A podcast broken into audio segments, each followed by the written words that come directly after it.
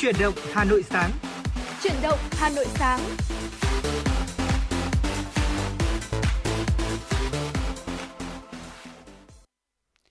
Xin được chào buổi sáng quý vị và các bạn và chúng tôi lại đồng hành cùng với quý vị thính giả trong chương trình truyền động Hà Nội sáng nay của Đài Phát thanh Truyền hình Hà Nội. Đồng hành cùng với quý vị trong 60 phút trực tiếp buổi sáng ngày hôm nay, xin được giới thiệu người bạn đồng hành cùng với Lê Thông đó là Thu Minh. Thu Minh xin được gửi lời chào buổi sáng tới quý vị thính giả và chúc cho quý vị chúng ta sẽ có một ngày mới tràn đầy năng lượng và sức khỏe và hãy để FM 96 chúng tôi làm người bạn đồng hành cùng với quý vị trong buổi sáng ngày hôm nay quý vị nhé. Và ngay thời điểm này thì quý vị cũng có thể gọi về hotline 024 3773 6688 để cùng với chúng tôi trao gửi yêu thương tới những người thân yêu hoặc cung cấp phản ánh thông tin đời sống dân sinh, tin nóng cho chương trình. Vâng thưa quý vị và nếu như quý vị có bất cứ những uh, yêu cầu âm nhạc nào thì đừng quên những cách thức mà Thu Minh vừa giới thiệu để chúng ta có thể gửi tặng bạn bè người thân của mình trong buổi sáng ngày hôm nay. Và mở đầu cho phần tin tức buổi sáng ngày hôm nay, chúng tôi mời quý vị và các bạn cùng nghe một số những thông tin do biên tập viên Mai Liên của chương trình vừa cập nhật. Thưa quý vị, ngày 13 tháng 9 tại Hà Nội, Trung ương Hội Nông dân Việt Nam tổ chức trọng thể hội nghị biểu dương nông dân xuất sắc. À, xin lỗi quý vị, tổ chức trọng thể hội nghị biểu dương nông dân sản xuất kinh doanh giỏi toàn quốc lần thứ 6 giai đoạn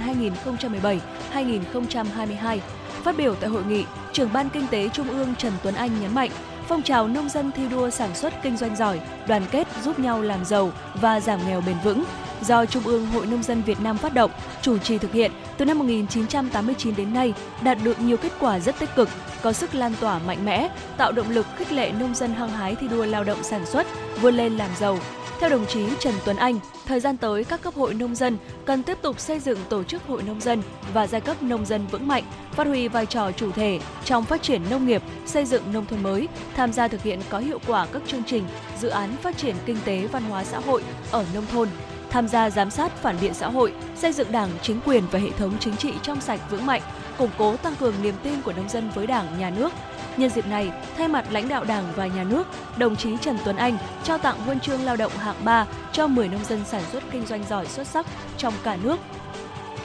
Phó Thủ tướng Lê Văn Thành trao tặng bằng khen của Thủ tướng Chính phủ cho 27 nông dân sản xuất kinh doanh giỏi tiêu biểu của cả nước. Thưa quý vị và các bạn, chiều ngày 13 tháng 9 tại trụ sở Ủy ban dân huyện Đông Anh, cụm thi đua số 10 thành phố Hà Nội bao gồm các huyện Đông Anh, Mê Linh, Gia Lâm, Sóc Sơn và Thanh Trì đã tổ chức hội nghị sơ kết công tác thi đua khen thưởng, giao lưu tọa đàm nhân dịp kỷ niệm 30 năm phong trào người tốt việc tốt thành phố Hà Nội giai đoạn 1992-2022. 6 tháng của đầu năm 2022, các đơn vị trong cụm thi đua số 10 đã tiếp tục quan tâm thực hiện có hiệu quả công tác phát hiện, bồi dưỡng, tổng kết và nhân rộng điển hình tiên tiến, gương người tốt việc tốt. Các huyện cũng chủ động ban hành đầy đủ các kế hoạch và văn bản hướng dẫn triển khai thực hiện phong trào người tốt việc tốt và cuộc thi viết năm 2022. Hàng tháng tổ chức công tác phát hiện và khen thưởng đột xuất, giới thiệu kịp thời những gương người tốt việc tốt để trình các cấp khen thưởng. Cuộc thi viết về gương điển hình tiên tiến người tốt và việc tốt đã lan tỏa sâu rộng trong các cơ quan đơn vị và địa phương trên địa bàn từng huyện, Từng cụm cũng đã nhận được 610 bài viết, trong đó 63 gương đã được Ủy ban dân thành phố Hà Nội tặng danh hiệu người tốt việc tốt. Nhân dịp này thì 11 cá nhân tiêu biểu của các huyện trong cụm thi đua đã được tặng danh hiệu người tốt việc tốt năm 2022. Thành đoàn Hà Nội vừa tổ chức tập huấn công tác phòng chống cháy nổ, tai nạn thương tích, tổ chức diễn tập các phương án cứu hộ xử lý tình huống cháy nổ nhằm trang bị những kiến thức cơ bản về công tác phòng cháy chữa cháy, kỹ năng thoát hiểm thoát nạn cho đoàn viên, thanh niên thủ đô. Trong chương trình, các học viên tham dự được cung cấp thông tin về một số vụ cháy lớn gây thiệt hại nghiêm trọng về người tài sản trên địa bàn cũng như trong cả nước thời gian gần đây. Bên cạnh đó, học viên được trang bị những kiến thức cơ bản về công tác phòng cháy chữa cháy như nội dung một số văn bản quy phạm pháp luật về phòng cháy chữa cháy, nguyên nhân gây ra cháy nổ và một số biện pháp phòng cháy chữa cháy cơ bản tại cơ sở giáo dục, phương pháp kiểm tra an toàn phòng cháy và xây dựng, thực tập, phương án chữa cháy, phương pháp xử lý khi có cháy nổ xảy ra, hướng dẫn thoát nạn cho người trong điều kiện cháy, hướng dẫn thực hành sử dụng một số phương tiện chữa cháy ban đầu. Chương trình tập huấn kỹ năng công tác phòng chống cháy nổ, tai nạn thương tích là hoạt động được Ban Thường vụ Thành đoàn tổ chức hàng năm nhằm góp phần nâng cao hiệu quả công tác, bảo đảm trật tự đô thị, văn minh đô thị trong đoàn viên, thanh niên cũng như nhân dân thủ đô. Thưa quý vị và các bạn, kỷ niệm 595 năm thắng lợi của cuộc khởi nghĩa Lam Sơn 1427-2022 và 10 năm di tích Lam Kinh được công nhận là di tích quốc gia đặc biệt giai đoạn 2012-2022. Vào ngày 13 tháng 9, Trung tâm Bảo tồn Di sản Thăng Long Hà Nội đã phối hợp cùng với Ban Quản lý Di tích lịch sử Lam Kinh khai mạc trưng bày Đông Kinh Lam Kinh thời Lê tại di tích Lam Kinh, xã Xuân Lam, thị trấn Lam Sơn, huyện Thọ Xuân, tỉnh Thanh Hóa. Phát biểu tại lễ khai mạc, Phó Giám đốc Trung tâm Bảo tồn Di sản Thăng Long Hà Nội Nguyễn Hồng Chi cho biết, nếu như Lam Sơn là vùng đất địa linh nhân kiệt, nơi chứa đựng nhiều dấu ấn quan trọng trong lịch sử của dân tộc, thì Đông Kinh là đất đế đô, là trung tâm chính trị, kinh tế, văn hóa, giáo dục của đất nước, nơi Đức Thái Tổ Lê Lợi đăng quang, dựng nghiệp. Trưng bày là hoạt động thiết thực nhằm tuyên truyền, quảng bá hình ảnh hai khu di sản Hoàng Thành Thăng Long và Lam Kinh, tăng cường mối quan hệ hợp tác gắn bó giữa hai đơn vị, góp phần chia sẻ những kinh nghiệm, trao đổi chuyên môn và nâng cao nghiệp vụ cho đội ngũ cán bộ tại hai đơn vị, cũng như mở ra nhiều cơ hội hợp tác mới trong thời gian tới. Trưng bày kéo dài đến hết ngày 30 tháng 9. Thưa quý vị và các bạn, vừa rồi là những ờ, tin tức đầu tiên do biên tập viên Mai Liên thực hiện. Còn ngay sau đây xin mời quý vị chúng ta sẽ cùng đến với không gian âm nhạc để thư giãn với giai điệu âm nhạc ca khúc âm nhạc đầu tiên.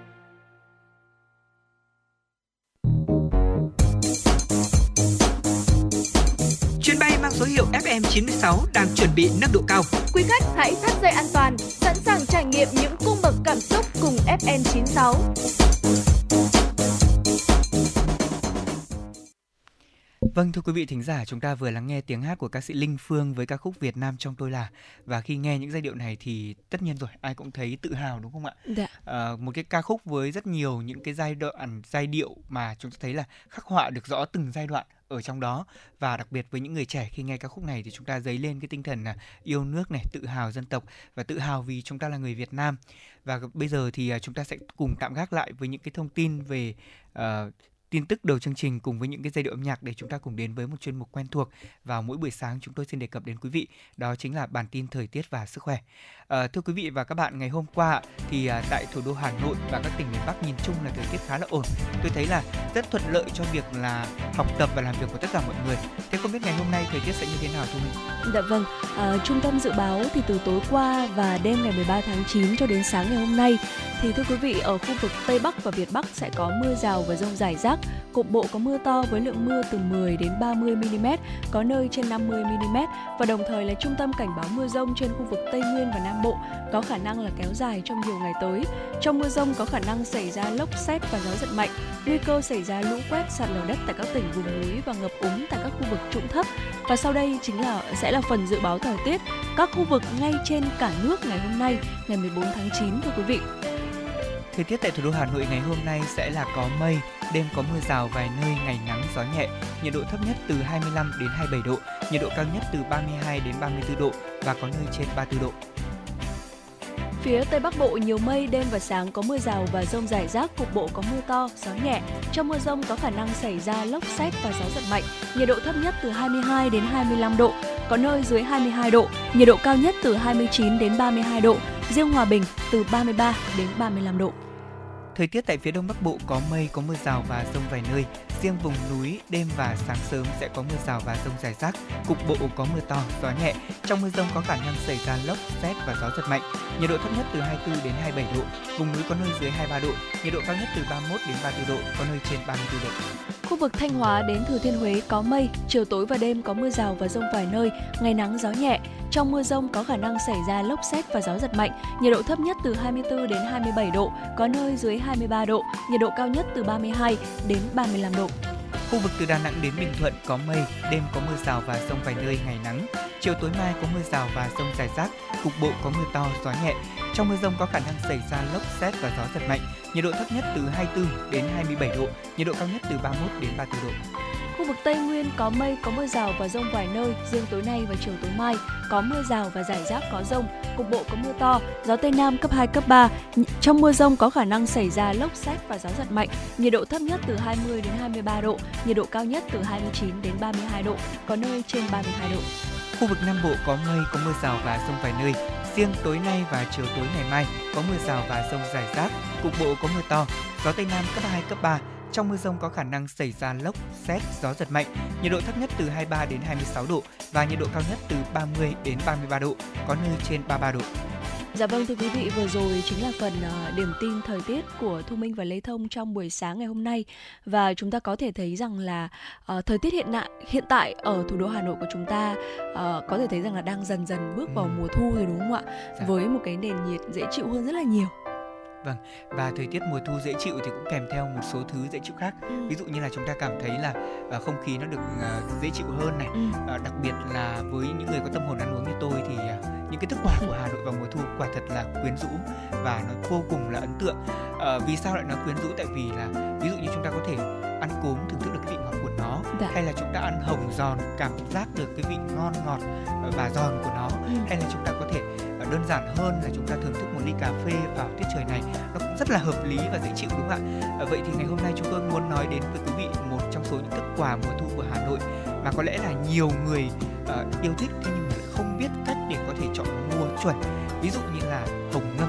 mà đặc biệt là hồng giòn nhá vâng ừ. hồng giòn thì đã bao giờ quý vị mua mà khi mang về nhà chúng ta thưởng thức cắt ra gọt vỏ ăn xong thì cảm thấy nó bị chát không ạ đó là chúng ta mua chưa đúng thế vậy thì ngày hôm nay lê thông và thu minh sẽ mách quý vị những cái kinh nghiệm để mình có thể chọn hồng giòn mà không hề bị chát quý vị nhé Dạ vâng ạ. À, đầu tiên thì chúng ta có thể dựa vào màu sắc của vỏ thưa quý vị. Cũng giống như là khi mà chúng ta uh, chọn mua các cái loại trái cây khác thì à, uh, tôi mình thấy là màu sắc của trái hồng giòn là một yếu tố giúp cho chúng ta đánh giá được chất lượng của trái hồng dễ dàng nhất. Theo đó thì chúng ta không nên chọn những cái trái có vỏ màu xanh hoàn toàn hoặc là màu vàng nhạt bởi vì phần lớn trái sẽ chưa chín, vị đắng chát và tốt nhất là chúng ta hãy lựa những cái trái mà đã chuyển sang màu cam toàn bộ và có thể là còn một chút một chút màu xanh ở gần phần cuống cũng được. Bên cạnh đó thì chúng ta uh, quý vị lưu ý là chúng ta tránh chọn những cái trái hồng mà vỏ nó bị thâm đen và nứt nẻ bởi vì là nguy cơ bị dập úng ở những quả này thường sẽ rất là cao đấy ạ. Vâng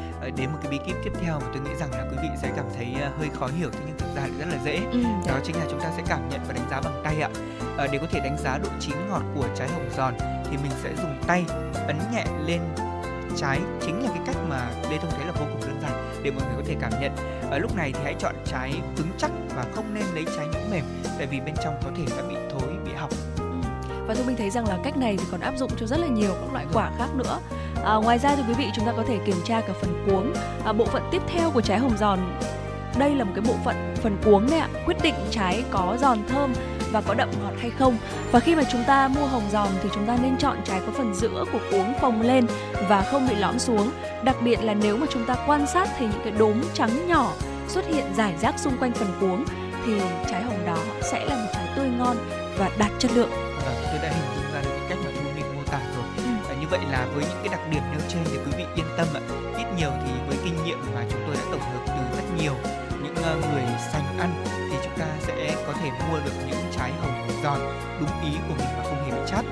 trong quá trình chọn mua hồng thì ờ, lời khuyên chung của chúng tôi đó là quý vị nên chọn những quả có kích thước bé tương đương với lại một cái chén uống trà nhỏ thì trái sẽ mọng nước và giòn ngọt à, sau khi chọn được cái quả hồng giòn và ngon rồi thì việc bảo quản hồng cũng là một cái vấn đề mà tôi thấy là nhiều người quan tâm đấy ạ. À, nếu như chúng ta muốn duy trì chất lượng và dự trữ được quả hồng trong cái thời gian dài thì mình cũng nên tham khảo áp dụng một số những mẹo nhỏ mà ngay sau đây chúng tôi cũng sẽ chia sẻ.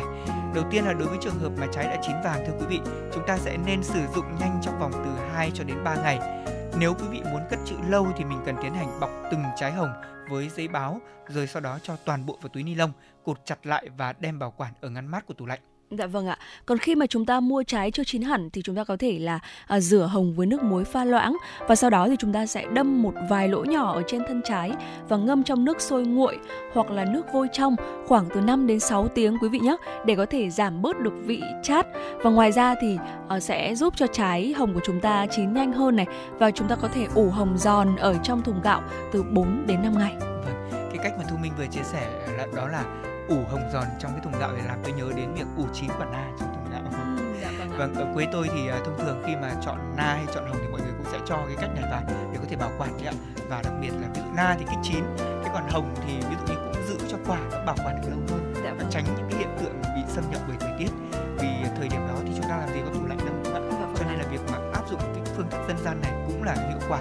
đối với những loại quả truyền thống và không biết là đối với quý vị thính giả thì sao ạ quý vị có thêm những bí kíp nào để có thể chọn mua những thức quà mùa thu của Hà Nội ví dụ như là quả hồng, hãy chia sẻ cùng với chúng tôi ạ fanpage của chương trình đó là FM 96 gạch nối thời sự Hà Nội, cùng với số điện thoại của chương trình 024 3773 6688 đã sẵn sàng để tiếp nhận tất cả những thông tin tương tác của quý vị thính giả nhà đài. Còn ngay bây giờ thì à, thưa quý vị, âm nhạc của FM 96 đã sẵn sàng. Xin mời quý vị chúng ta sẽ cùng thưởng thức một giai điệu âm nhạc. Thank you.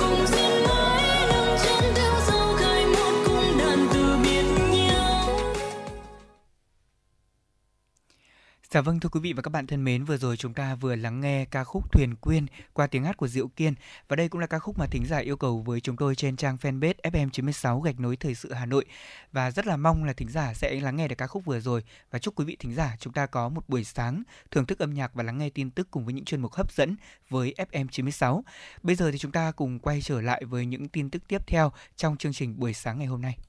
Thưa quý vị và các bạn, triển lãm mỹ thuật ứng dụng toàn quốc lần thứ 5 năm 2022 do Bộ Văn hóa Thể thao và Du lịch chỉ đạo, Cục Mỹ thuật nhiếp ảnh và triển lãm phối hợp với các cơ quan tổ chức đã khai mạc tại Bảo tàng Dân tộc học Việt Nam, đường Nguyễn Văn Huyên, quận Cầu Giấy, Hà Nội. Phát biểu khai mạc triển lãm, Thứ trưởng Bộ Văn hóa Thể thao và Du lịch Tạ Quang Đông nhấn mạnh, đây là hoạt động nhằm tôn vinh thành quả sáng tạo của các tác giả qua việc trưng bày, giới thiệu những thiết kế sáng tạo, sản phẩm ứng dụng mỹ thuật có ứng dụng giá trị trong đời sống và tính thẩm mỹ cao. Triển lãm là hoạt động chuyên môn quan trọng của lĩnh vực mỹ thuật ứng dụng, được tổ chức định kỳ 3 năm một lần, thu hút đông đảo các nhà thiết kế, nghệ sĩ, nghệ nhân cả nước tham gia. Đây cũng là cầu nối giữa các nhà thiết kế, nghệ sĩ, nghệ nhân với các doanh nghiệp nhằm thúc đẩy sản xuất, tiêu thụ trong nước, đồng thời góp phần xây dựng quảng bá thương hiệu sản phẩm mỹ thuật ứng dụng của Việt Nam trên thị trường quốc tế. Qua triển lãm, người xem được chiêm ngưỡng sự đa dạng của các chất liệu, loại hình sáng tạo, sự phong phú trong tạo hình thiết kế sản phẩm. Các tác phẩm của loại hình thiết kế sáng tạo có nhiều ý tưởng mới mẻ, cập nhật xu hướng công nghệ mới và đa dạng trong tìm tòi thể nghiệm hướng tới lợi ích cộng đồng. Mảng sản phẩm ứng dụng có cách tiếp cận chất liệu và hình thức thể hiện phong phú dựa trên nền tảng thủ công truyền thống dân tộc. Hai lĩnh vực này thể hiện rõ nét đời sống của mỹ thuật ứng dụng Việt Nam hôm nay. Đó là các giá trị truyền thống đang song hành cùng với sự phát triển của công nghệ mới và xu hướng thiết kế quốc tế. Chuyển sang những thông tin quan trọng khác, Ủy ban dân thành phố Hà Nội vừa ban hành văn bản số 2974 chỉ đạo các sở ban ngành và Ủy ban dân các quận huyện thị xã về việc triển khai thực hiện một số nghị quyết và văn bản của Chính phủ, Thủ tướng Chính phủ có liên quan đến công tác quy hoạch. Theo đó, thực hiện nghị quyết số 108 của Chính phủ về việc thực hiện nghị quyết số 61 của Quốc hội về tăng cường hiệu lực hiệu quả thực hiện chính sách pháp luật về quy hoạch và một số giải pháp tháo gỡ những khó khăn vướng mắc, đẩy nhanh tiến độ lập và nâng cao chất lượng quy hoạch thời kỳ 2021-2030 và văn bản số 760 của Thủ tướng Chính phủ về kế hoạch và tiến độ lập thẩm định phê duyệt quy hoạch thời kỳ 2021-2030. Ủy ban dân thành phố Hà Nội đã chỉ đạo các đơn vị sở ngành thực hiện các nhiệm vụ có liên quan Cụ thể, các sở ban ngành của thành phố và Ủy ban dân các quận huyện thị xã căn cứ chức năng nhiệm vụ được giao, nghiên cứu nội dung nghị quyết số 108 và văn bản số 760 có trách nhiệm triển khai hoàn thiện kế hoạch của đơn vị, theo dõi bám sát tiến độ lập thẩm định phê duyệt quy hoạch ngành và lĩnh vực của trung ương và thành phố để phối hợp với Viện Nghiên cứu Phát triển Kinh tế Xã hội Hà Nội trong công tác lập quy hoạch thủ đô. Sở Quy hoạch Kiến trúc cũng chủ trì phối hợp cùng với Viện Quy hoạch Xây dựng Hà Nội và các đơn vị có liên quan nghiên cứu và thực hiện nghị quyết số 108, khẩn trương đẩy nhanh tiến độ trình thẩm định và phê duyệt nhiệm vụ điều chỉnh tổng thể quy hoạch chung xây dựng thủ đô đến năm 2030, tầm nhìn đến năm 2050. Tham mưu Ủy ban dân thành phố đề xuất với các bộ ngành trung ương tiếp tục hoàn chỉnh các quy định còn trồng chéo, hạn chế trong công tác quy hoạch, tháo gỡ những khó khăn vướng mắc, báo cáo Ủy ban dân thành phố trong tháng 9.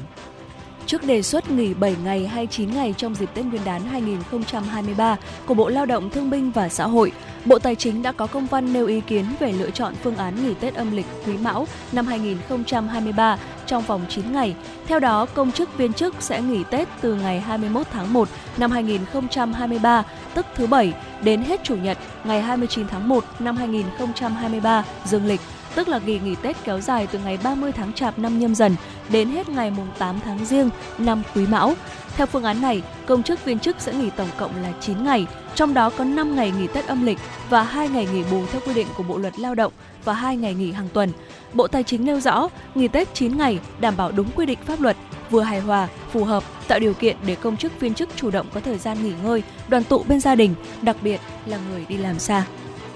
Chuyển sang thông tin về an ninh trật tự, ngày 13 tháng 9, Phòng Cảnh sát phòng chống tội phạm về môi trường Công an thành phố Hà Nội cho biết, trước tình trạng bến bãi tập kết khoáng sản ngang nhiên hoạt động trong mùa mưa lũ, thực hiện chỉ đạo của Ủy ban dân thành phố về việc tăng cường công tác quản lý, kiểm tra và xử lý vi phạm trong khai thác kinh doanh vận chuyển cũng như tiêu thụ khoáng sản cát sỏi. Đơn vị này đã ra quân kiểm tra, phát hiện nhiều bãi tập kết khoáng sản trên địa bàn đã có hành vi vi phạm pháp luật.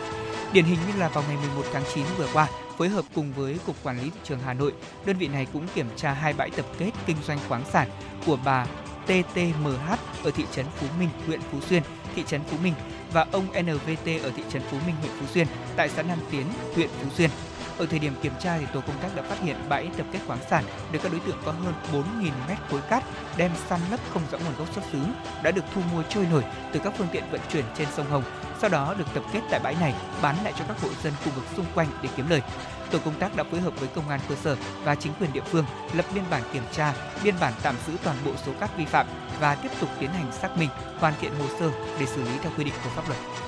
Thưa quý vị và các bạn, còn ngay sau đây thì xin mời quý vị chúng ta sẽ cùng đến với nội dung tiếp theo, một tiểu mục quen thuộc của chương trình truyền động Hà Nội FM 96. Đó chính là tiểu mục Khám phá Việt Nam. Và trong tiểu mục Khám phá Việt Nam ngày hôm nay, chúng ta sẽ cùng khám phá những bí ẩn về thành nhà Hồ hơn 620 năm vẫn sừng sững. Vâng thưa quý vị và các bạn, uh, trải qua 620 năm tồn tại thì thành nhà Hồ, một di sản văn hóa thế giới ở tỉnh Thanh Hóa, luôn ẩn chứa rất nhiều điều kỳ bí. Và giờ đây thì nhiều bí ẩn trong quá trình xây tòa thành này cũng đã dần được phát lộ. Và nhắc đến vùng đất Thanh Hóa thì người ta sẽ nhớ ngay đến cái nôi của những vị anh hùng dân tộc hay là những câu chuyện lịch sử hùng tráng với những chiến tích đầy vẻ vang. Và trước biến cố thăng trầm của lịch sử trải qua nhiều cuộc chiến tranh thì đến ngày nay di tích này vẫn còn sừng sững với thời gian và nổi bật trong số đó là thành nhà Hồ với những nét đẹp cổ kính, rêu phong là chứng tích cho một giai đoạn lịch sử quan trọng của dân tộc ta. Thành nhà Hồ thưa quý vị được xem là tòa thành kiên cố với kiến trúc độc đáo bằng đá, có quy mô lớn hiếm hoi ở Việt Nam, có giá trị và độc đáo nhất, duy nhất còn lại ở tại Đông Nam Á và là một trong rất ít những thành lũy bằng đá còn lại trên thế giới. Thành được xây dựng trong một thời gian ngắn, chỉ khoảng 3 tháng, từ tháng riêng đến tháng 3 năm 1397 và cho đến nay, dù đã tồn tại hơn 6 thế kỷ, thế nhưng một số đoạn của tòa thành này còn lại tương đối nguyên vẹn. Chọn đất Thanh Hóa để dựng kinh đô, có lẽ gắn với nhiều suy tính, thế nhưng chắc chắn nằm trong tầm nhìn chiến lược phòng thủ đất nước của Hồ Quý Ly trước ý đồ xâm lược của quân Minh lúc bấy giờ đã lộ rõ. Vâng thưa quý vị, ở thành nhà Hồ thì tọa lạc ở một khu đất bằng phẳng và được che chắn kỹ càng một cách tự nhiên bởi dãy rừng núi trùng điệp ở phía bắc, ở hai dòng sông Mã và sông Bưởi bao bọc hai mặt đông tây. Thành này thì lại nằm bên cạnh đường thượng đạo ở miền tây của tỉnh Thanh Hóa và chính địa thế này đã tránh được thế chống trải khó phòng thủ và lại thuận lợi giao thông thủy bộ ngược xuôi để ra Bắc và vào Nam.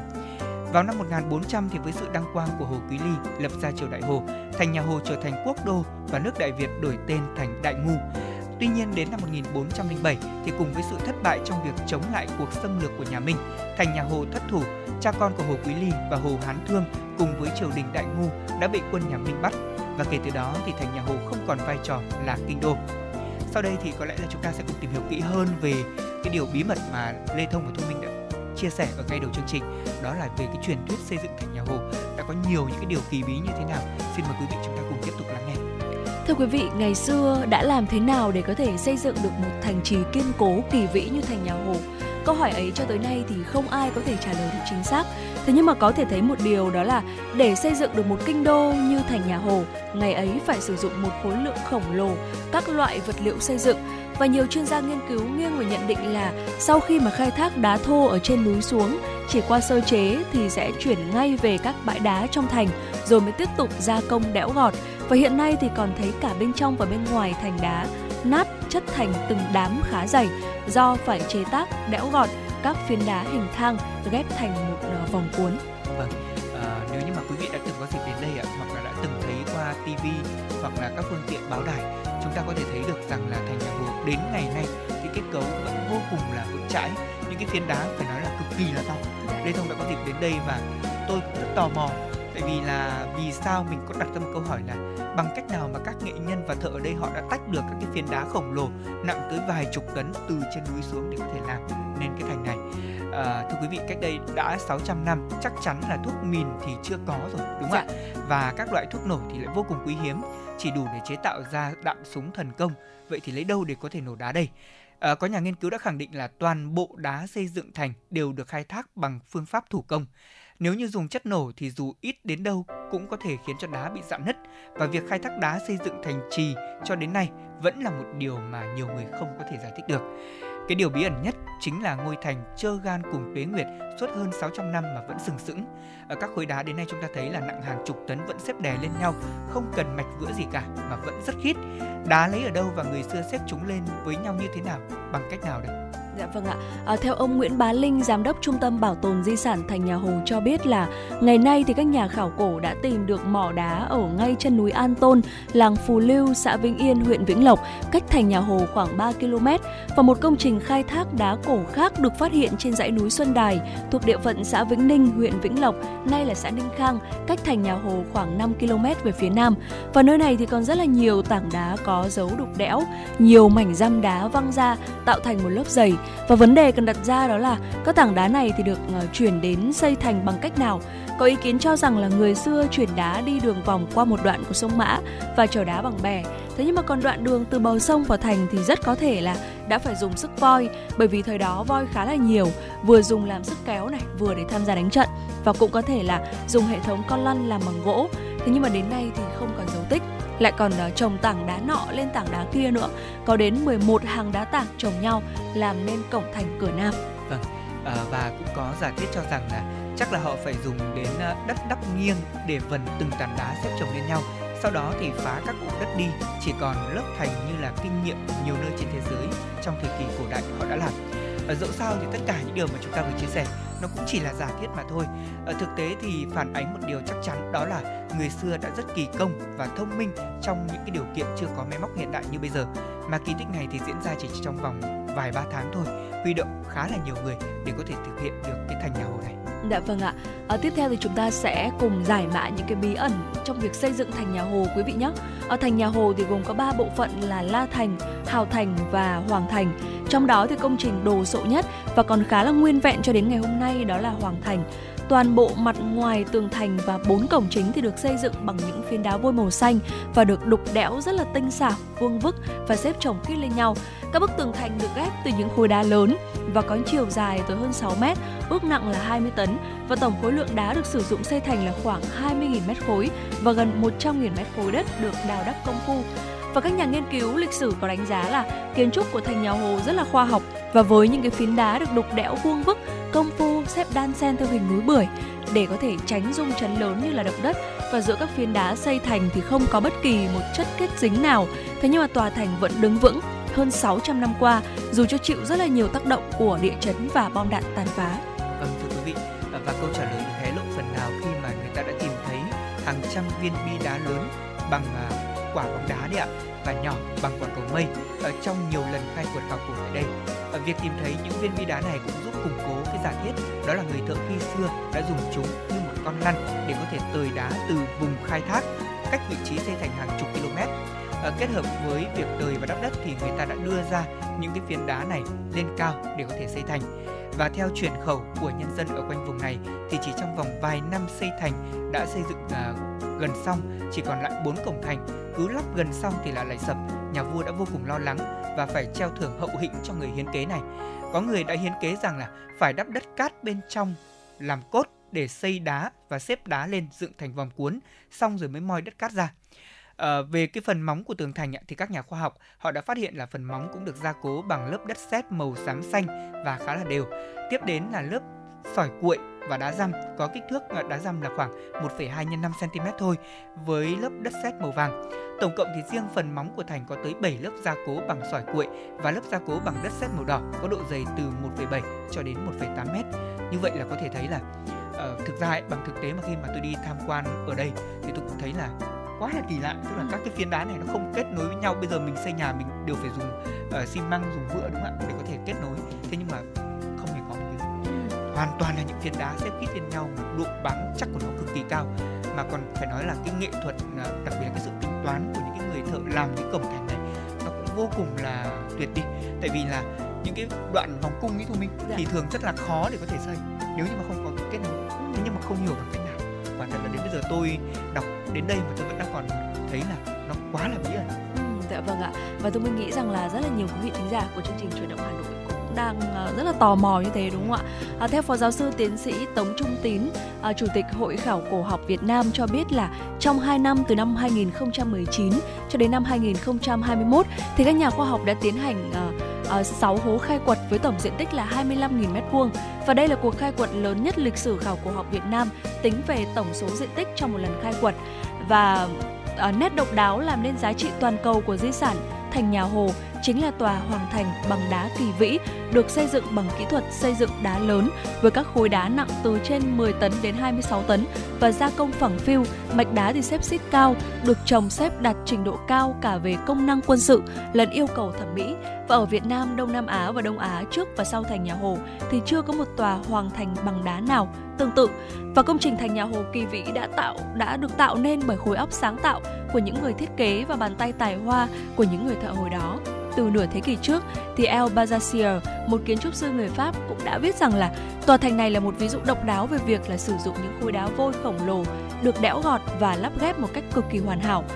À, và cái việc sử dụng đá để xây dựng nên một cái công trình đồ sộ như thành nhà Hồ là một hiện là một hiện tượng đột khởi vô tiền khoáng hậu trong ờ, lịch sử kiến trúc Việt Nam. Và với những cái kết quả khai quật được thì các nhà khoa học nhận định là uh, quy mô kết cấu tường thành di sản thế giới này là vô cùng phức tạp thưa quý vị. Uh, kiên cố và phần nào rõ thêm được là việc xây thành thời xưa như thế nào và có phần lý giải vì sao sau hơn 620 năm tồn tại thì tòa thành vẫn đứng sừng sững trước sự tàn phá của thiên nhiên và chiến tranh. Vâng, và thưa quý vị thính giả, uh, cái biểu tượng của thành nhà Hồ cũng là biểu tượng uh, xuất hiện nhiều gắn liền với những cái uh, câu chuyện lịch sử, đặc biệt là với những chương trình giáo dục địa phương tại tỉnh Thanh Hóa.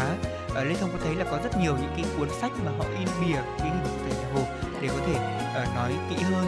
và đặc biệt là tôn vinh công trình này. Và có thể nói rằng là thành nhà Hồ cũng là một trong số những công trình mà chúng tôi giới thiệu đến quý vị ở tỉnh Thanh Hóa trong một khám phá Việt Nam ngày hôm nay. Ở trên đất nước ta còn có rất nhiều những công trình văn hóa, rất nhiều những miền quê văn hóa mà chúng ta sẽ cùng ghé thăm trong chuyên mục này ở những số phát sóng sau.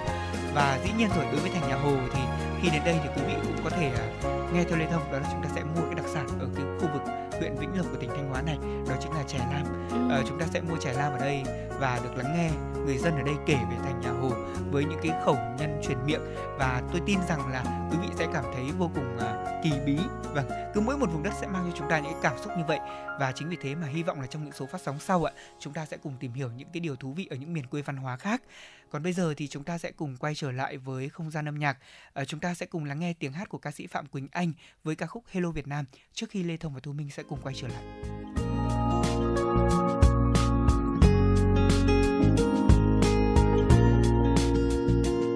Tell me all about this name that is difficult to say. It was given me the day I was born. Want to know about the stories of the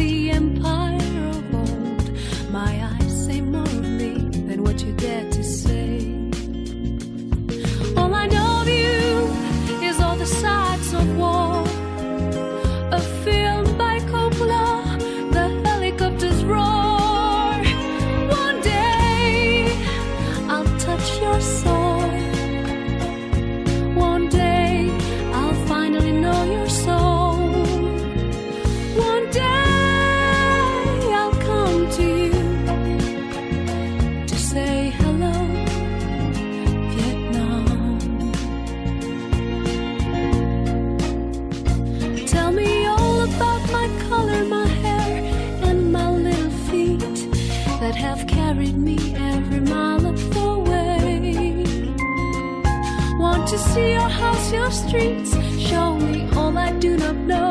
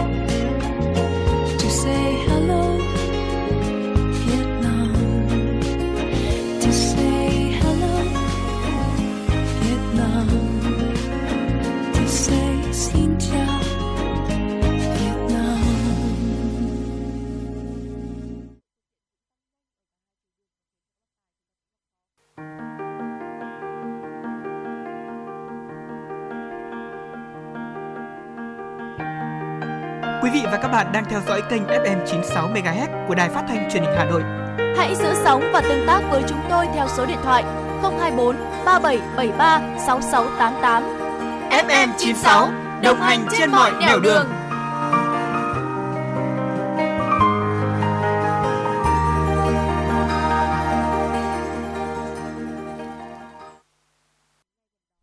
Quý vị thân mến, vừa rồi chúng ta vừa đến với mục khám phá Việt Nam và chúng tôi giới thiệu với quý vị về thành nhà Hồ với những bí ẩn. Còn bây giờ thì chúng tôi xin được mời quý vị cùng quay trở lại với dòng chảy tin tức của truyền động Hà Nội trong buổi sáng ngày hôm nay.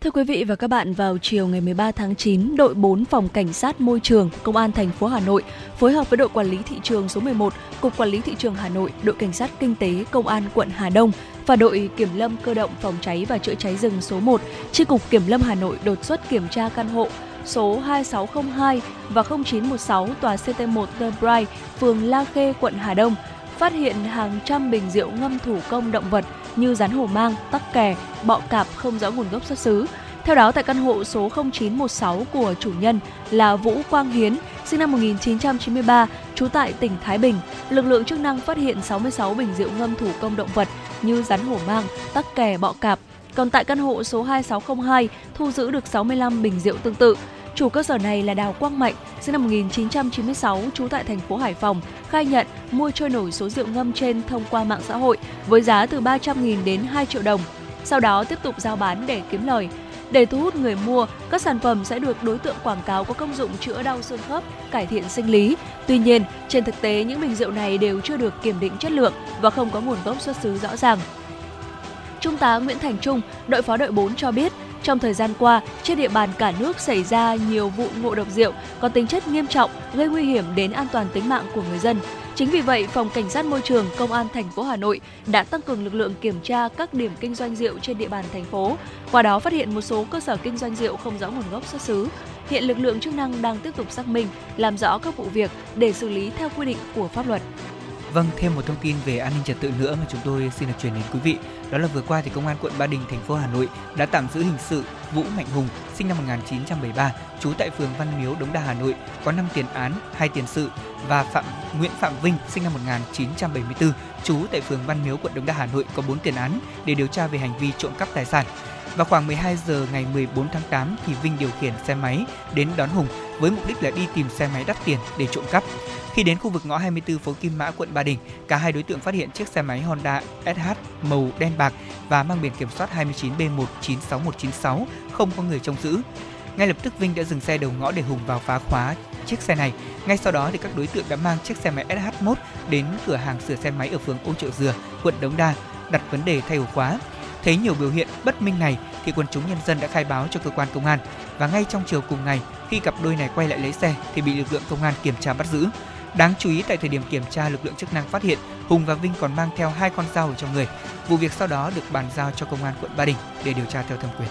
Xin được chuyển sang phần tin thế giới. Thưa quý vị, Mỹ đang tiếp tục tăng cường kiểm soát lĩnh vực công nghệ. Dự kiến trong 10 tháng tới, chính quyền Tổng thống Mỹ Joe Biden sẽ chính thức mở rộng danh sách các thiết bị bán dẫn và công cụ chế tạo chip hạn chế xuất khẩu sang Trung Quốc. Theo đó, Washington sẽ cấm 3 doanh nghiệp bao gồm KLA Corp, Lam Research Corp và Applied Material INC xuất khẩu sang Trung Quốc các thiết bị dành cho mục đích chế tạo những loại chip dưới 14 nanomet trừ khi có giấy phép của Bộ trưởng, uh, xin lỗi quý vị, trừ khi có giấy phép của Bộ Thương mại Mỹ. Quyết định này là nhằm bảo vệ an ninh và lợi ích của Mỹ và ngăn các nước khác sử dụng trái phép công nghệ Mỹ để hiện đại hóa lĩnh vực quốc phòng. Hồi đầu tháng 8, Tổng thống Biden đã ký ban hành đạo luật khoa học và chip nhằm tăng khả năng cạnh tranh trong lĩnh vực khoa học công nghệ của Mỹ với Trung Quốc. Đạo luật được cho là nhằm đối phó với tình trạng thiếu hụt chất bán dẫn, vốn được dùng trong mọi thiết bị điện tử, từ ô tô, vũ khí công nghệ cao đến đồ gia dụng hay trò chơi điện tử. Thưa quý vị, giới chức y tế của thành phố Los Angeles, bang California của Mỹ đã xác nhận một cư dân tại đây đã tử vong vì bệnh đậu mùa khỉ. Theo hãng tin CNN, thì cơ quan y tế của Los Angeles và Trung tâm Kiểm soát phòng ngừa dịch bệnh Mỹ xác nhận về ca tử vong này, đồng thời cho biết người này đã bị suy giảm hệ miễn dịch nghiêm trọng và phải nhập viện điều trị. Tiến sĩ William Shatner, giáo sư tại khoa các bệnh truyền nhiễm tại Trung tâm Y tế Đại học Vanderbilt nói với CNN, hệ miễn dịch của bệnh nhân xấu số kể trên đã không thể kiểm soát virus khi chúng xâm nhập vào cơ thể của người này. Do đó, virus đã nhân mạnh và lây lan đến những cơ quan khác, từ đó gây suy giảm chức năng. Tình trạng tử vong do bệnh đậu mùa khỉ là hiếm gặp và thường ảnh hưởng đến trẻ sơ sinh, phụ nữ mang thai và những người có hệ miễn dịch suy yếu, chẳng hạn như là do virus HIV. Theo dữ liệu của CDC tính đến ngày 12 tháng 9, nước Mỹ đã có gần 22.000 trường hợp mắc bệnh đậu mùa khỉ, trong đó khu vực California tập trung nhiều nhất với 4.300 người. Trên toàn cầu đã có gần 58.000 người mắc bệnh và 18 người tử vong. Các cơ quan y tế nhận định xu hướng lây nhiễm của bệnh đậu mùa khỉ dường như đang chững lại, song người dân không được phép chủ quan. Trung tâm điều phối chung có trụ sở tại Thổ Nhĩ Kỳ vừa tiếp tục cho phép 4 tàu chở tổng cộng khoảng 65.000 tấn lương thực xuất bến từ các cảng biển ở Ukraine. Hoạt động nằm trong khuôn khổ sáng kiến Biển Đen do Liên Hợp Quốc và Thổ Nhĩ Kỳ làm trung gian nhằm dỡ bỏ phong tỏa các cảng của Ukraine và nối lại vận chuyển thực phẩm. Theo Trung tâm điều phối chung, 4 tàu trên sẽ rời các cảng Odessa và Chernomorsk trong ngày 12 tháng 9, chở theo đậu nành, lúa mì và ngô từ các điểm đến ở Tây Ban Nha, Liban và Italia. Ngoài ra, ba tàu khác chở 2.800 tấn bột mì và 49.500 tấn dầu hướng dương cũng sẽ lên đường tới Thổ Nhĩ Kỳ, Liban và Ấn Độ. Kể từ khi triển khai thực hiện thỏa thuận xuất khẩu ngũ cốc qua Biển Đen, đã có tổng cộng là 2,6 triệu tấn hàng được vận chuyển thông qua 116 lượt tàu rời các cảng biển ở Ukraine. Dạ vâng thưa quý vị, đó là một số những thông tin quốc tế và pháp luật mà chúng tôi vừa cập nhật. Còn bây giờ thì xin được mời quý vị và các bạn chúng ta sẽ cùng quay trở lại với chương trình truyền động Hà Nội ngày hôm nay. Ở đầu chương trình thì chúng ta đã nói nhiều về mùa thu rồi. Thôi bây giờ mình sẽ nói tiếp về mùa thu quý vị nhé. Dạ. À, một cái mùa đẹp nhất trong năm, có lẽ nào mà chúng ta lại không ưu ái đúng không ạ? À, thưa quý vị thính giả, mùa thu bao giờ cũng làm say đắm lòng người, không chỉ bởi cảnh sắc thiên nhiên thơ mộng mà dĩ nhiên còn có thời tiết dịu êm, rất chiều lòng người nữa. À, có thể là các bạn đã từng được cảm nhận cảnh sắc tuyệt diệu của mùa thu ở nhiều quốc gia hay là nhiều vùng miền. Thế nhưng mà chắc chắn có một điều tôi xin khẳng định, đó là mùa thu Hà Nội là mùa có nét đẹp rất riêng mà khó có nơi nào có thể có được. Có lẽ bởi vì vậy mà mới đây hãng tin CNN của Mỹ đã giới thiệu danh sách top 12 điểm đến thú vị nhất thế giới vào mùa thu năm 2022 và trong đó thì mùa thu Hà Nội được hãng tin nổi tiếng này ca ngợi giống như là một điểm sáng, một điểm nhấn lãng mạn với phong cảnh đẹp và khí hậu dễ chịu. Và thực tế thì Hà Nội của chúng ta đẹp như thế nào khi mà đất trời sang thu? À, có lẽ đối với những người dân Hà Nội, đối với những ai chúng ta đang sinh sống ở Hà Nội thì đây là một câu hỏi có lẽ rất là dễ trả lời đúng không ạ? Vâng. À, ví dụ như mà hỏi là à, mùa thu Hà Nội ăn gì thì mới khó tại vì là có quá nhiều lựa chọn đúng không ạ thế nhưng mà hỏi mùa thu Hà Nội đẹp như thế nào thì có thể là bạn ngồi đây tôi sẽ kể cho bạn nghe cả ngày về mùa thu Hà Nội cũng được À, thưa quý vị, không trói trang như là mùa hạ và cũng chẳng buốt giá như là mùa đông đâu, mà mùa thu ở Hà Nội sẽ gây thương nhớ với chúng ta bởi cái thời tiết mát mẻ trong lành cùng với màu vàng của nắng ấm dịu ngập trên những con phố, xen kẽ dưới những tán cây đang ngả dần sang màu đỏ vàng. Và Hà Nội những ngày chớm thu như khoác một tấm áo mới yên bình và trầm lắng hơn. Thu Hà Nội luôn mang cho những người ghé ngang qua nơi đây một cảm giác khó tả. Và khi đi trên đường phố Hà Nội vào mùa thu, chúng ta có thể cảm nhận được những hương thơm đặc trưng từ hoa cỏ, từ những thức quà hay là hương cà phê nồng đậm len lỏi qua những dãy phố. Dạ vâng thưa quý vị, và có lẽ có một điều mà nhiều người trong chúng ta ai cũng biết, ai cũng nhớ, ai cũng thương và đặc biệt là ai cũng muốn nán lại đó ừ. chính là con đường Phan Đình Phùng. Dạ. Cái con đường mà khi nhắc đến mùa thu thì ai cũng muốn mình lên đó để có một bộ hình. Thu Minh đã bao giờ chụp hình ở trên này chưa? À, Thu Minh chưa bao giờ chụp hình ở trên à. đường Phan Đình Phùng thế nhưng mà đã đi qua không biết là bao nhiêu lần. Dạ. Và Thu Minh nghĩ đây là một cái gợi ý hay đấy ạ. Ừ, vâng. Nếu như mà có điều kiện thì mình cũng nên làm lấy một bộ ảnh ừ. với đường Phan Đình Phùng trong những ngày đẹp nhất của mùa thu này. Hai năm qua vì dịch bệnh cho nên là chúng ta không có cơ hội để chụp hình rồi. Ừ. Thế thì thôi, năm nay mùa thu hãy tranh thủ chụp hình với những concept uh, nhẹ nhàng nàng thơ một chút thì cũng rất là hợp với thu minh. Ừ, đó là tôi dạ. tư vấn riêng cho thu minh. Thế còn quý vị có thể có những lựa chọn riêng của mình nhé à, và chúng tôi nói thêm về con đường này. Thưa quý vị phan đình phùng là một con đường mà hai bên như chúng ta đã biết đó là những hàng xấu cổ. Mùa hè thì rợp bóng xanh mát mùa thu thì lại là những con đường ngập lá vàng bay. Và mỗi độ thu về thì khi lá xấu rụng như là trải thảm ở trên hè phố nơi này trở nên đẹp và trở thành một điểm check-in hấp dẫn với nhiều thế hệ không chỉ riêng các bạn trẻ đâu ạ à, từ những tốt trẻ cho đến những người lão làng và đẹp hơn cả là sự xuất hiện của những tà áo dài trắng tinh khôi trong nắng thu dịu êm. Và tiếp theo thì chúng ta sẽ cùng ờ, đến với một địa điểm thơ mộng không kém để chúng ta có thể tận hưởng được sự thơ mộng của nàng thu Hà Nội, đó chính là Hồ Gươm. À, nắng thì không còn gai gắt mà chỉ à, lay lắt qua những tán cây xanh rủ xuống mặt hồ. Những cơn gió thoang thoảng đem theo hương đất trời mát lạnh khiến cho những người đi đường, khách du lịch và ngay cả những bạn trẻ gần như cũng ngẩn ngơ trước vẻ đẹp lãng mạn của nơi này khi mùa thu đến. Và trong các con phố Hà Nội khi vào thu, thì phố cổ được cho là con phố vẫn giữ nguyên được cốt cách và nét văn hóa đặc trưng của người Hà Nội. Mùa thu Hà Nội ngõ ngách nào cũng rực rỡ với cờ hoa và mỗi một con phố thì đều có thể mang đến cho chúng ta những xúc cảm khác nhau về cái mùa đẹp nhất trong năm. À, cứ nói đến mùa thu là lòng mình nhẹ bẫng cả đi đúng không ạ? Ừ. Và mặc dù là mùa thu người ta hay nói là cái mùa mà đẹp mà nhưng mà hơi buồn, thế nhưng mà hơi thở của mùa thu thì cứ như là vẽ trên cái lòng của chúng ta những cái bông hoa mà ở trong đó có cái sự nhẹ nhàng tinh khiết nhất à, mùa thu thì bao giờ cũng vậy nó luôn mang một cái tiết tấu đó là gì nhẹ nhàng này chậm rãi này nó khác với một cái hà nội thường ngày nó tấp nập quá nhộn nhịp và đặc biệt là giờ này quý vị đang bắt đầu trên đường đi làm rồi mình sẽ thấy là sao mà nó nhộn nhịp nhưng mà nó nhộn nhịp theo một kiểu là nhẹ nhàng hơn ừ. chúng ta có thể cảm nhận được điều này nhất là mùa hè nắng nóng mà bây giờ chuyển sang mùa thu thì quá sướng đúng không ạ? Ai cũng thấy thế. Hà nội vào thu nếu như mà có cơ hội uh, tuyệt vời hơn nữa quý vị có thể lên trên hồ tây tản bộ. Cái cảm giác thành phố hà nội của chúng ta nó man mác buồn là lạ đấy ạ. Vâng. Thế nhưng mà cũng là nơi để gửi gắm nhiều tâm sự nhiều câu chuyện. Sự dịu dàng của mùa thu hà nội cũng khoác lên những tia nắng đang dần vụt tắt trong không gian rộng trên nền trời xanh ở hồ tây. Cao vút đó là một bức tranh lộng lẫy về khoảnh khắc chuyển giao của thiên nhiên, mà chắc chắn nếu có dịp thì chúng ta không nên bỏ lỡ đâu ạ. Dạ vâng ạ. Và bầu không khí quang đãng hương thơm mát từ những bông hoa sữa, những ca khúc bất tử về mùa thu Hà Nội có thể được lắng nghe ở bất kỳ một nơi nào. Các nhà thơ, nhà văn, các nhạc sĩ không biết đã tốn bao giấy mực để có thể nói về mùa thu Hà Nội. À, mùa thu Hà Nội đẹp như vậy mà cho nên là tại sao chúng ta không viết, không vẽ, không uh, nói một điều gì đó về nó đúng không ạ? Và vâng. nếu mà chúng ta đang sống trên đất Hà Thành mà không thưởng cho mình một chút thu của Hà Nội thì thật có lỗi với bản thân biết bao. Ừ, vâng. Thưa quý vị thính giả, đó là những chia sẻ cảm nhận của Lê Thông về uh, một trong số những cái mùa mà tôi yêu thích nhất trong năm, đó là mùa thu. Và Thu Minh cũng như vậy, Thu Minh cũng uh, rất yêu thích mùa thu của Hà Nội. Uh, có thể nói rằng là đối với chúng ta thì mùa thu nó là một cái điểm chung của nhiều người chứ không dạ. chỉ không không chỉ của riêng hai anh em mình đúng không ạ? Và chúng tôi cũng mong là quý vị thính giả chúng ta sẽ có thêm những cái trải nghiệm với mùa thu Hà Nội và đừng quên là quý vị có thể chia sẻ cảm xúc của mình với chương trình chuyển động Hà Nội bằng những cách thức vô cùng đơn giản. Quý vị hãy cùng chia sẻ cảm xúc về mùa thu bằng những hình ảnh, bằng những clip hay là bằng những dòng cảm xúc của mình gửi về cho ban biên tập chúng tôi trên fanpage đó là FM96 gạch nối thời sự Hà Nội hay là yêu cầu những giai điệu âm nhạc mình mong muốn lắng nghe thông qua số máy 024 3773 6688. Thưa quý vị, hy vọng rằng ờ, một tiếng vừa rồi của chương trình truyền động Hà Nội sáng nay đã giúp quý vị thính giả chúng ta cảm thấy hài lòng và thư giãn. Và quý vị hãy ghi nhớ khung giờ tiếp theo của chương trình trong ngày hôm nay, đó chính là truyền động Hà Nội trưa từ 10 giờ đến 12 giờ và người đồng hành cùng với quý vị trong buổi trưa ngày hôm nay tiếp tục là Thu Minh và Lê Thông. Tới đây thì thời gian dành cho chuyển động Hà Nội sáng cũng xin phép được khép lại. Chỉ đạo nội dung Nguyễn Kim Khiêm, chỉ đạo sản xuất Nguyễn Tiến Dũng, biên tập Trà My, MC Lê Thông Thu Minh, thư ký Mai Liên cùng kỹ thuật viên Bảo Tuấn phối hợp thực hiện. Hẹn gặp lại quý vị trong khung giờ trưa nay từ 10 đến 12 giờ.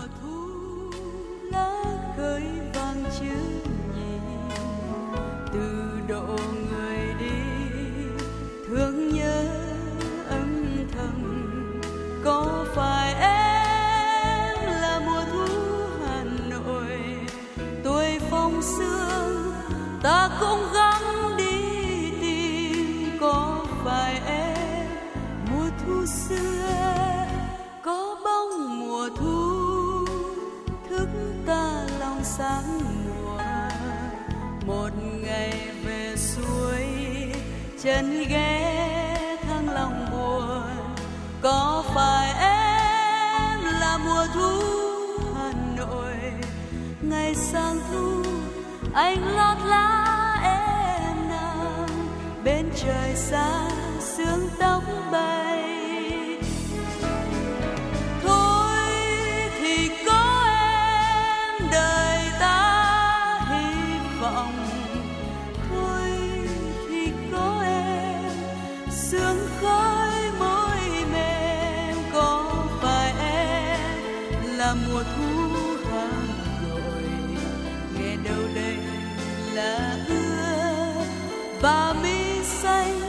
Nghe đâu đây, hồn trương vương sông hát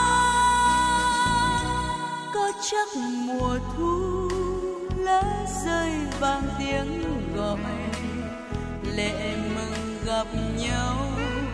Xôn xao phím dương cầm, có phải em là mùa thu hà nội? Nghìn năm sau, ta níu